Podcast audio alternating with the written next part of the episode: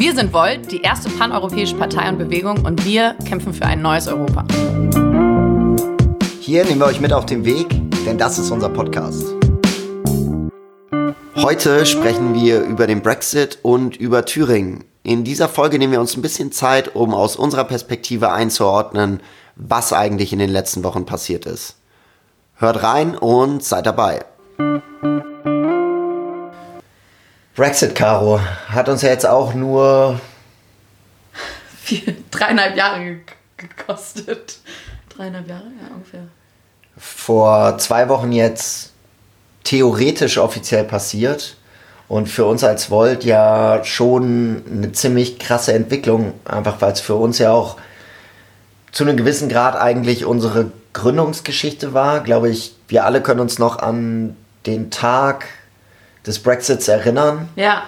An, Erzähl mal, wie war dein Tag da eigentlich?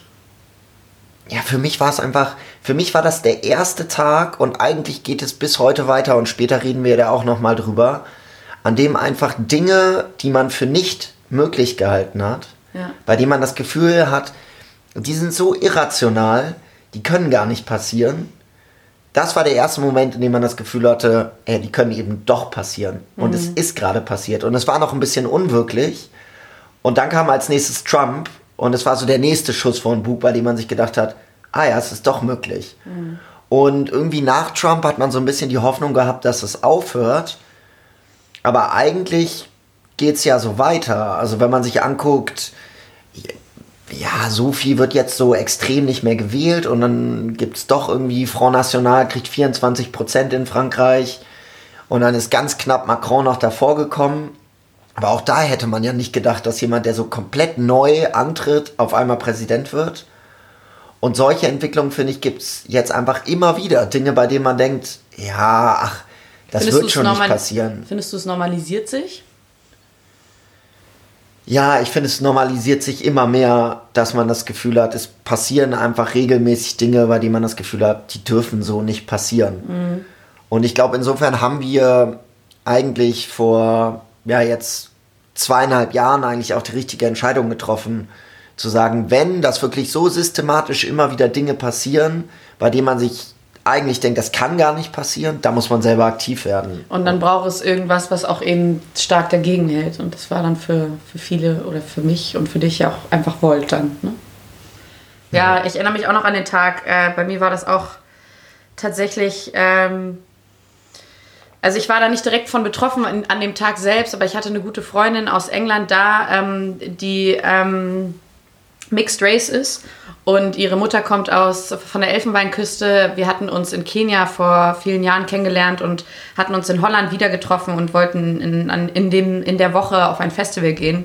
Und wir waren abends unterwegs und als wir ins Bett gegangen ist, äh, schien es noch so, als würde Großbritannien in der EU bleiben. Und als wir aufgewacht sind, ähm, war das nicht mehr so. Und ich habe sie geweckt und äh, mit den Worten, ihr steigt aus der EU aus und sie ist in Tränen ausgebrochen und hat erstmal ihre Mutter angerufen, die sehr viel Rassismus erlebt hat, als sie nach Großbritannien eingewandert ist. Und ähm, das war total traurig. Also und dann mit ihr vor allen Dingen, wir hatten eine tolle Woche vor uns auf dem Festival und äh, sie war am Boden zerstört eigentlich. Ähm, und ähm, um sie dann ein bisschen aufzumuntern, haben wir ihr ein Schild gebastelt, wo drauf stand, ähm, will marry for EU citizenship. Also ich werde für europäische Staatsbürgerschaft jemanden heiraten und ich glaube, sie hat an diesem Festivalwochenende ähm, über 20 Heiratsanträge bekommen. Ähm, das war dann doch irgendwie was Positives im Negativen. Aber ich glaube, ja, ich kann mich noch ganz genau an den Abend und an den Tag danach erinnern. Und ich meine, das Thema begleitet einen ja jetzt schon ein bisschen länger. Glaubst du, dass man inzwischen da auch ein bisschen abgestumpft ist? Ja, ich, ähm, ich hatte es dir vorhin gerade erzählt, ich finde schon irgendwo. Ähm, ich glaube, man, wir sind schon irgendwie abgestumpft, weil zumindest für mich war die Aufruhr dann um das tatsächliche Ausstiegsdatum, was ja jetzt vor knapp drei Wochen war, gar nicht so, so groß. Also es wurde überhaupt nicht viel drüber berichtet, meiner Meinung nach. Es gab, eine total, es gab einen total emotionalen Abschied im Europäischen Parlament. Ähm, es wurde für alle gesungen und irgendwie, finde ich, ist das in den Medien relativ stark untergegangen, ähm, muss ich sagen. Also irgendwie habe ich das Gefühl, die Leute haben es genug gehört und es ist jetzt so und dann muss man halt damit umgehen. Ja, und irgendwie hat man manchmal auch das Gefühl gehabt, dass man sich gedacht hat, jetzt soll auch endlich mal ein Ende dazu kommen. Ja. Und ich fand es auch ganz spannend, dass so viele Leute nach der Wahl in England so überrascht waren. Großbritannien, Entschuldigung, noch muss man Großbritannien sagen. Dass so viele Leute überrascht waren. Denn ich denke, was sich auch ganz viele Briten gewünscht haben, war einfach eine klare Ansage. Hört es jetzt auf? Geht es weiter? Oder was ist denn überhaupt die Lösung dazu? Und ich glaube, da haben es halt wieder die Destruktiven geschafft, ganz klar zu sagen, wir wollen raus, wir wollen raus, wir mhm. sorgen für ein Ende dieser ganzen Situation. Ja. Und dann wieder die konstruktiveren Kräfte, die sich wieder verheddert haben und gar nicht klar gesagt haben, wofür sie stehen. Hm, genau. ja, ein bisschen rein, ein bisschen nicht rein. Neues Referendum, kein neues Referendum. Und ich glaube, das zeigt auch wieder, dass man wirklich immer wieder darauf hingehen muss, einfach zu sagen, klar, wo ist unser Ziel? Wie kommen wir dahin? Was ist unsere Vision? Ja, und die Vision der Destruktiven, da war eben ganz klar ein eigenständiges Großbritannien, zu dem man hinkommt, indem man eben sagt, so, jetzt ist Ende. Und ich glaube, da müssen wir eben als Paneuropäer unsere Antwort zu finden, dass wir sagen, ja, wir haben auch diese klare Antwort, diese Vision davon, wo wir hinwollen. Was glaubst du denn, ist unsere Antwort für Volt UK? Also wir haben ja auch ähm, Volt in England, in Irland, in Schottland. Was ist, wie gehen die jetzt weiter mit der Situation um? Also ich glaube, dass das vor allem im Zusammenhang mit diesen Conferences on the Future of Europe extrem wichtig wird. Denn da will ja die EU und unter anderem auch Damian, unser Abgeordneter, ist ja mit involviert, wirklich mit den Bürgern zu reden, was sie eigentlich für die Zukunft von der EU wollen. Und ich glaube, die Aufgabe von Volt ist es, mit unserem britischen Team dafür zu sorgen, dass die Briten an dieser Konversation, an dieser Unterhaltung teilnehmen. Also, dass man sagt, die Zukunft Europas ist für uns eine Zukunft für alle Europäer und dass dementsprechend die Briten und britische Bürger auch an diesem Gespräch teilnehmen sollten. Mhm. Und ich denke, es gibt auch in Großbritannien ganz, ganz viele Leute, die an diesem Gespräch der Zukunft der Europäischen Union teilnehmen wollen. Also allein Schottland, ich meine, ich habe in Glasgow gewohnt, ich weiß, wie viele Leute da einfach in der EU bleiben wollen. Das gleiche natürlich zu gewissen Teilen ich glaube auch in Nordirland, da ist es noch nicht ganz geklärt. Aber ich glaube, dass man genau dieses Thema eigentlich angehen muss. Vollkommen. Ja, ich glaube auch nicht, dass es jetzt richtig ist, jetzt schon wieder eine Kampagne zu starten. Wir wollen wieder rein in die EU. Ich glaube, das Ganze muss sich erstmal ein bisschen, ähm, ja, soll man sagen, setteln. das ist jetzt das falsche, das englische Wort. Ähm, aber ich glaube, wie du schon sagtest, ist es unglaublich wichtig, dass die junge Generation, vor allem die Generation, die eben in der EU bleiben wollte, sich langfristig dafür einsetzt, auch irgendwie da, irgendwann wieder ein Teil davon zu sein. Und ähm, da bietet die Conference of Europe auf jeden Fall eine gute Möglichkeit für. Ja, und man muss jedem organisieren, ne? das vollkommen. ist klar. Und ich glaube, du hast vollkommen recht, langfristig. Ja. Nicht jetzt sofort, aber sagen langfristig in dieser Vision eines Vereinigten Europas, wo passt da eigentlich Großbritannien mit rein? Ja, Glaubst du, dass der Brexit auch eine Chance ist, um die EU zu reformieren? Ja, ich glaube schon. Ich glaube, dass die anderen Mitgliedstaaten gemerkt haben, wie sehr der Brexit der Wirtschaft schaden kann und auch noch schaden wird, ähm, der britischen Wirtschaft. Ich glaube, es war so ein bisschen so ein, so ein Aufwachen für viele Länder, zu sagen, okay, wir wollen doch nicht so, so krass äh, raus ähm, obwohl es natürlich immer noch rechtspopulistische ähm, Kräfte gibt, die aus Europa raus wollen. Die gibt es nach wie vor. Ich glaube aber, dass das wächst, also dass das dass der ganze Aufschrei, den es dann in Europa gab, dazu dafür gesorgt hat, dass man sich mehr ähm, stärker Euro, Europa widmet. Das hat ja auch die, äh, die Europawahl gezeigt, dass die rechtspopulistischen Kräfte und antieuropäischen Kräfte gar nicht so stark ähm, aus der Wahl rausgegangen sind, wie es eigentlich prognostiziert war. Und ich glaube, dass sich da viele weiter. Und ich meine, aber man muss weiter daran festhalten und wirklich da weiterhin darauf hinarbeiten, weil es kann auch sein, dass sich das in ein paar Jahren wieder normalisiert und ähm, dann doch wieder alle schreien, lass raus. Ja, und ich glaube, ein Teil, der auch jetzt dazu kommt, also man hat gesehen, dass es Länder gibt, die ein starkes Problem damit haben, dass alles so zentralisiert in Brüssel gemacht wird. Und das stimmt auf der einen Seite, auf der anderen Seite stimmt es nicht. Aber ich glaube, gerade für unsere Vision von einem Europa, das eben die umfassendsten Fragen von einem gemeinsamen Parlament in Brüssel klärt und das gleichzeitig sich aber auch fragt, okay, wie können wir eigentlich auf der regionalen oder auf der kommunalen Ebene vielleicht auch wieder mehr Gestaltungsspielraum dazu gewinnen. Ich finde, das, das ist der spannende Ansatz, dass man sagt, wie können wir wirklich dafür sorgen, dass dieser Föderalismus besser wird. Und ich glaube, dann hat man auch ein besseres Angebot am Ende an die, an die Briten. Ja. Und ich glaube, für viele Briten ist es ja auch wichtig gewesen, das britische Parlament ist ein extrem direkt gewähltes Parlament. Und die sind ganz stolz auf ihr Parlament, wo Die haben jeder auch so ganz alte Gebräuche, wenn sie, die machen ja jedes Mal einen Hammelsprung bei Abstimmungen. Wenn Ja, aber also vor allem dieses, dieses direkt gewählte Parlament ist ja eigentlich das Gegenmodell zum Europäischen Parlament, wo nur einmal für das ganze Land, Ja. also für das gesamte Land, Abgeordnete gewählt werden und man gar nicht so richtig weiß, welcher Abgeordnete gehört eigentlich zu welchem Wahldistrikt. Und dass das manchmal auch dafür sorgt, dass gefühlt eine größere Distanz besteht, weil kein Abgeordneter zu einem Wahldistrikt gehört. Und das ist ja zum Beispiel auch eine Sache, die wir in, uns in einer reformierten Europäischen Union auch vorstellen. Dass es wirklich auch direkt gewählte Abgeordnete gibt. Und ich glaube, das ist eine Sache, die man auch hier auf jeden Fall mitnehmen sollte. Auf jeden Fall. Eine Sache möchte ich noch hinzufügen. Ich glaube, dass wenn wir es nicht schaffen, die großen Probleme, die ganz Europa betreffen, kontinuierlich zusammenzulösen, werden wir immer wieder an das Problem kommen, dass ähm, antieuropäische Kräfte und rechtspopulistische Kräfte versuchen, irgendwie den Diskurs zu, zu dominieren.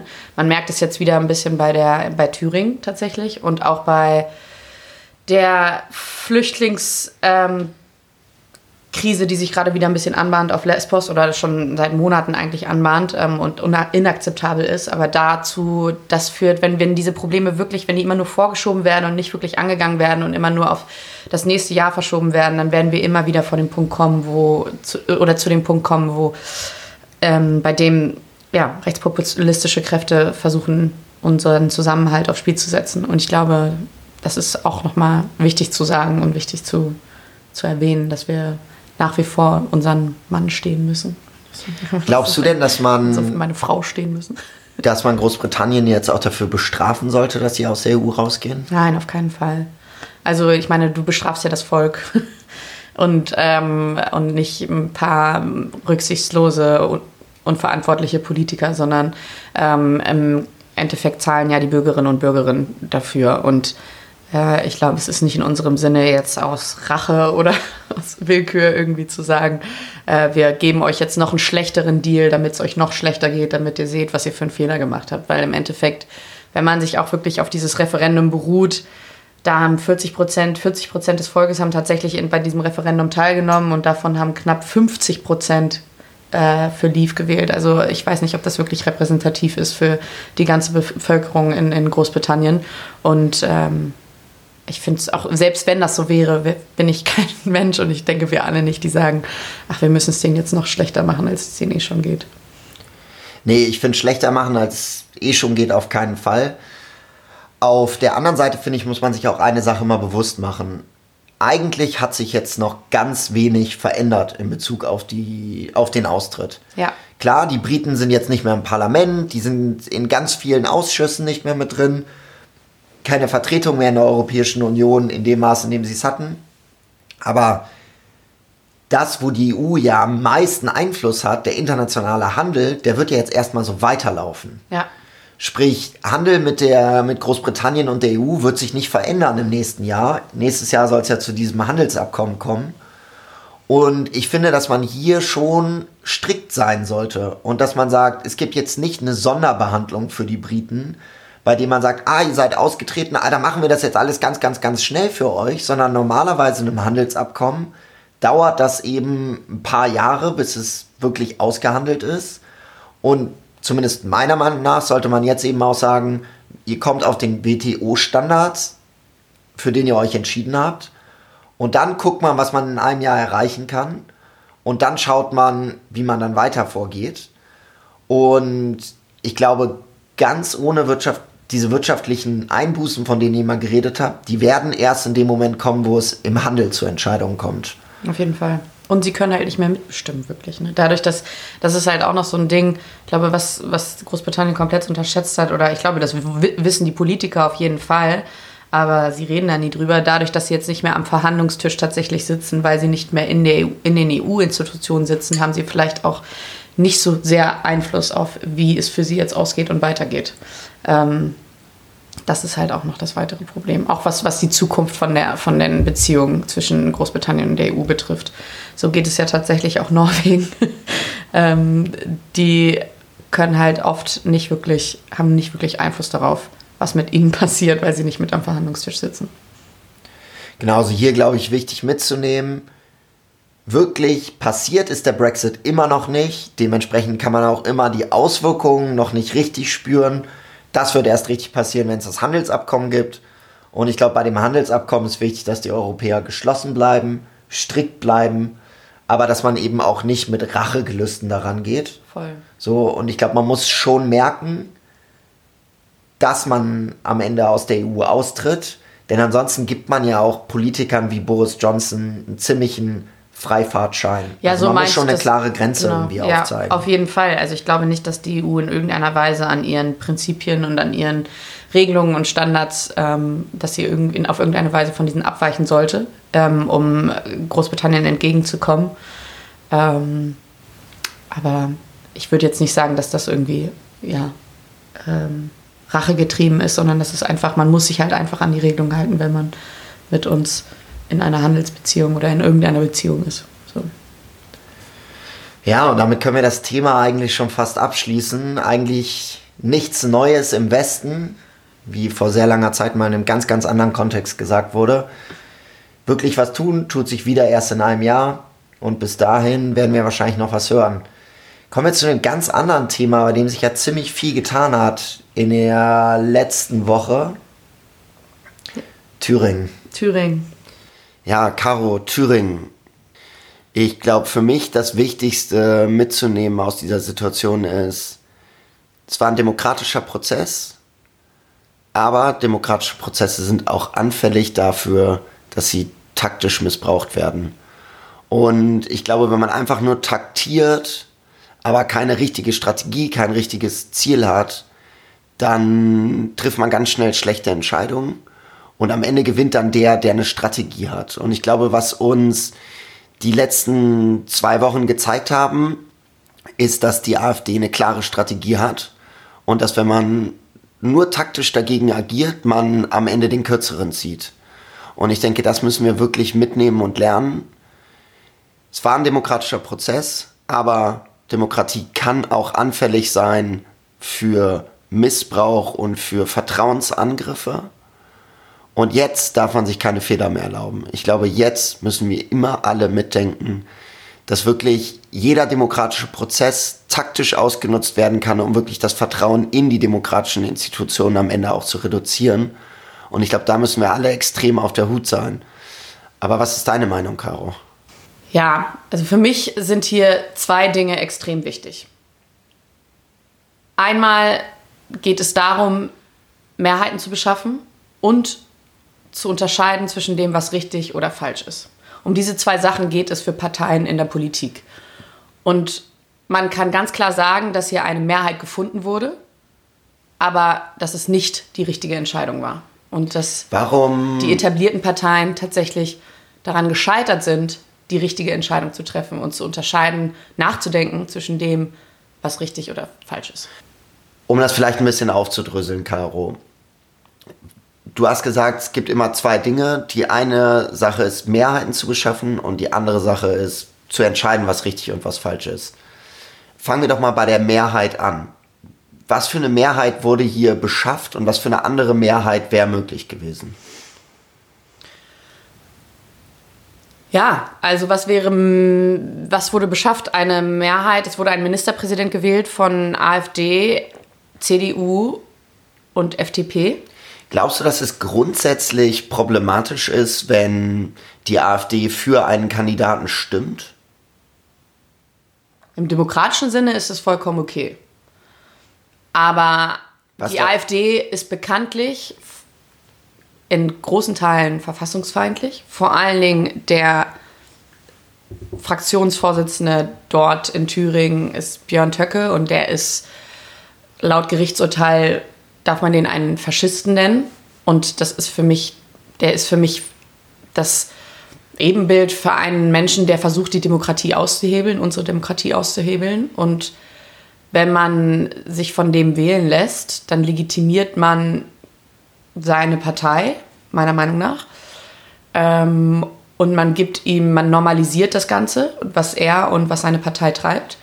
Und das ist der Tabubruch, von dem alle sprechen. Und ich denke, dass die CDU und die FDP und vor allen Dingen Thomas Kemmerich nicht darüber nachgedacht haben in dem Moment, ob das richtig oder falsch ist, sich von so einer Person wählen zu lassen. Okay, also du meinst, die eine Mehrheit, die hier zustande kommen konnte, in diesem spezifischen Fall war eine Mehrheit nur mit einer Partei, deren Fraktionsvorsitzender wirklich 2011 und 2012 auch in einem NPD-Vorstandsblatt veröffentlicht hat. Ja. Und das war im Endeffekt erstmal eine Minderheit aus der CDU und der FDP und ist nur dann durch die Stimmen der AfD eine Mehrheit geworden. Das ist die eine Mehrheit, die hier zustande kommen konnte. Und was war die andere Mehrheit, die hätte zustande kommen können? Eine rot-rot-grüne ähm, oder rot-rot-grün-gelb. Aber die FDP hat ja gesagt, sie wollen nicht mit der Linken koalieren. Die CDU hat das auch gesagt. Im Endeffekt hätten die sich enthalten müssen. Ne? Hätten sich enthalten müssen, hätten auch sagen können, ähm, wenn es drauf ankommt, koalieren wir eher mit der Linken als mit der AfD. Oder lass uns eher von denen wählen oder wählen eher die als die AfD.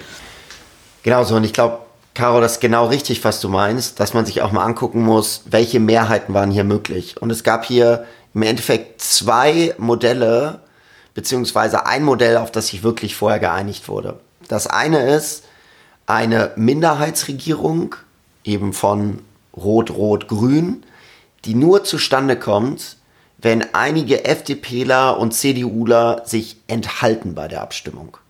Bei dem man sagt, wir müssen jetzt nicht unbedingt mit denen koalieren, wir müssen jetzt auch nicht aktiv die wählen, aber man muss sich enthalten, sodass dann im Endeffekt eine Mehrheit eben für diesen Bodo Ramelow als Ministerpräsidenten zustande kommt. Das wäre die eine Mehrheit und die eine Möglichkeit gewesen. Und die andere Möglichkeit war nur zu sagen, diese ganzen Verhandlungen, die da jetzt mit den Parteien äh, die, des, des linkeren Spektrums geführt wurden, die sind uns jetzt egal sondern wir schaffen jetzt mit den Stimmen der AfD, nehmen das in Kauf, dass hier eine Mehrheit entsteht gegen diese Verhandlungen, gegen diese, gegen diese Parteien. Und ich glaube, das ist der Tabubruch. Dass man sagt, dass man nicht auf die vorverhandelte Minderheitsregierung sich durch Enthaltung und durch diese Entscheidung eigentlich einlässt, ja, auf diese ideologieübergreifende Politik, die Ideologiegrenzen überwindet, sondern dass man sich anders entschieden hat und entschieden hat, eine Mehrheit zu schaffen durch ja eben eine verfassungsfeindliche Partei. Ja. Und ich glaube, da ist wichtig, das Zweite, was du sagst, zum Tabubruch wird das erst, wenn man die Entscheidung treffen muss, war das richtig oder war das falsch. Ja, und ich glaube, das ist das, was mich am meisten an der Sache schockiert tatsächlich, also das ist jetzt alles Spekulation, weil wir wissen es ja nicht, inwieweit das berechnend gemacht wurde. Also es wurde wahrscheinlich durchgerechnet, aber ich denke nicht, dass es böswillig, also mit einer bösen Absicht getan wurde. Und das ja, hoffentlich ich, nicht. Hoffentlich, hoffentlich nicht. nicht aber, aber, ich weiß nicht, ob die Alternative, das fahrlässig zu tun und eben nicht mehr zu unterscheiden zu können zwischen dem, was richtig oder falsch ist, ob das nicht viel schlimmer ist. Das ist so das, was ich krass schockierend an der Sache Ja, dass so dieser Kompass irgendwie Dass fehlt, der Kompass ne? fehlt. Und das ist, glaube ich, also ich meine, das ist jetzt alles Spekulation, weil wir wissen nicht, was hinter den, in den Hinterzimmern abgegangen ist. Aber ähm, ich weiß nicht, welche Option ich schlimmer fände. Die, dass man das ähm, willig in Kauf genommen hat und gesagt hat, wir, wir pochen sogar darauf, dass die uns wählen, ähm, finden das sogar gut. Oder dass sie gesagt haben, ja, dann wählen sie uns halt, ist doch nicht so schlimm. Also für mich, für mich ist das, äh, ich weiß nicht, was schlimmer ist.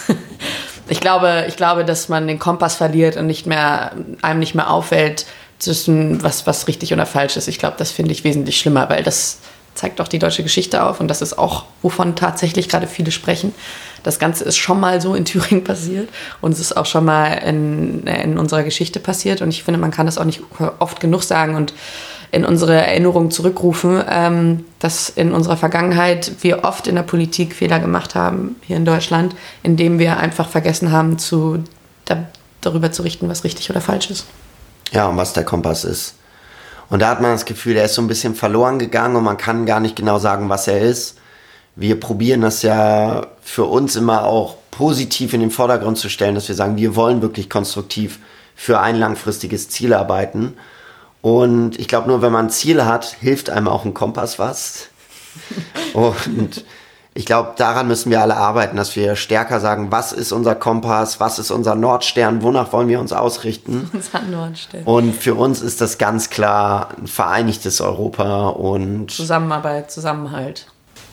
Ja, und wenn euch das auch, wenn euch, wenn ihr einen Kompass habt und wisst, wo es, wo es hingeht und enttäuscht seid von der aktuellen politischen Lage und frustriert seid und euer Vertrauen irgendwie missbraucht wurde, dann nimmt das zum Anlass, um aktiv zu werden. Es ist unglaublich wichtig. Ich glaube, es ist unglaublich wichtig, das zu zeigen, dass, die, dass unsere Stimmen lauter sind als die der AfD, ähm, die demokratischen Stimmen.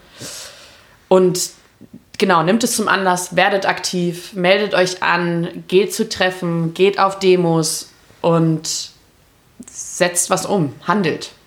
Nicht Get meckern. organized. Get organized.